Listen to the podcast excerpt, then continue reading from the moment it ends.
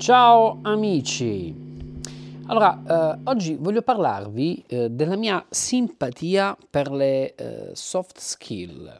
Sono un fan delle soft skill, principalmente perché non siamo macchine progettate per fare una cosa sola e poi perché nel mio caso spesso mi hanno aiutato tangibilmente a portare a casa la transazione che stavo curando. Sia quando ho venduto, sia quando ho comprato, che quando ho messo d'accordo la mia e le altre aziende per una collaborazione. Poi siamo nel 2023, oggi non è possibile con la disponibilità imponente di informazioni a nostra disposizione pensare che la nostra competenza deve restare verticale, deve essere trasversale.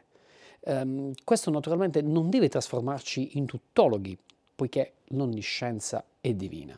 Se da un lato le soft skill non sono certificabili, dall'altro vi distinguono. Non potete dimostrare la vostra capacità di sorridere al cattivo gioco, ma potete dimostrare con un diploma la vostra bravura con Excel.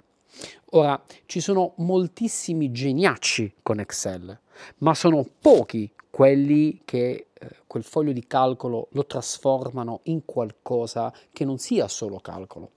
Faccio un esempio. Io, personalmente, so usare Excel, perlomeno per quello che serve a me, a parte il fatto che quando ho un lavoro difficile o che non so ancora come svolgere su Excel, è mio divertimento capire come fare. In pratica mi diverto a trovare la soluzione. Ecco. Hard skill è il fatto che ho prodotto il risultato giusto con il foglio di calcolo, quindi dimostro di saper utilizzare un software. La soft skill è il fatto che mi diverto a colmare le mie lacune sul modo di affrontare il calcolo per ottenere il risultato. Ancora, una cosa è realizzare un foglio di calcolo, ossia qualcosa che ti facilita il calcolo stesso. Una comprensione di dati, una lettura di dati con un grafico. Altra cosa è portarlo al livello di supporto a quello che vuoi ottenere dal tuo capo o dal tuo cliente.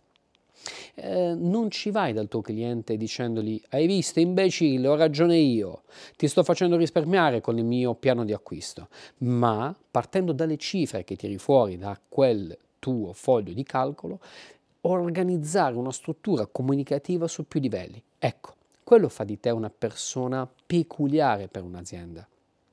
Ma detta facile, in maniera semplice, che cosa sono le soft skill? Sono le tue capacità con le quali condisci le tue capacità certificabili. Sono le tue competenze laterali rispetto alla tua formazione certificabile. Le nostre capacità sono un bene indispensabile, per quanto mi riguarda, sia per il lavoro, sia per migliorare il mondo intero, senza manie di grandezza, sia chiaro. Le soft skill non vi servono solo a farvi assumere, sono quella roba che vi rende meglio la giornata. Sempre al lavoro, si intende. Se non vi funziona la stampante, non dovete aspettare comunque sempre il responsabile IT. Potete agire, ma attenzione, non si parla della tua capacità di mettere le mani al computer per configurare la stampante che non funziona più, ma la capacità a risolvere un problema.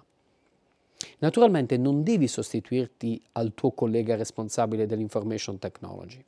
In alcuni colloqui o in alcune candidature spesso potete leggere come domanda: siete particolarmente propensi al lavoro di squadra, siete ambiziosi, avete spirito critico, empatico, comunicativo, siete in grado di organizzarvi, sapete essere produttivi, sapete gestire il vostro tempo di lavoro, imparare nuove competenze, lavorare in modo autonomo, siete resilienti, siete autoriflessivi, vi sentite dediti al lavoro, bla bla bla bla. Quasi tutti i datori di lavoro pongono queste domande, o i responsabili risorse umane pongono queste domande quando devono cercare nuovi dipendenti. Naturalmente voi che fate? Rispondete di sì. Chi di noi non vuole dare la migliore impressione di sé? Ma attenzione, in questa puntata non vi insegno a essere paraculi, ma vi spingo a esprimere le vostre capacità, nutrire la curiosità e vi spingo a sviluppare un'attitudine a crescere voi stessi. In altre parole, le soft skill sono discendenti di un antichissimo detto: impara l'arte e mettila da parte, non nel senso del numero di attività che si sanno svolgere, ma delle esperienze e delle capacità che ne derivano. Non c'è l'ambizione alla tuttologia, ma a sapere e saper fare cose che, seppur non siano direttamente richieste, possono rendere il vostro operato più efficace da un lato e più identitario dall'altro. Do infine per scontato che sia chiaro per tutti che ti devi preparare con le competenze principali per cui ti vuoi far assumere o per cui vuoi proporre i tuoi servizi. Mi sembra naturale, non puoi semplicemente essere un team builder nato se quel team è per la propulsione di particelle nucleari e tu sei un genio nel mescolare gli ingredienti per fare la torta mimosa per eccellenza. Studiare e formarsi verticalmente e orizzontalmente, questo è il senso della puntata di oggi. Ok, questa puntata sta assumendo i toni di una paternale, me ne rendo conto, ma d'altro canto quelle di mio padre hanno funzionato nel momento in cui mi sono reso conto che non lo erano. Erano consigli accorati di uno che mi voleva bene. Ok, sigla!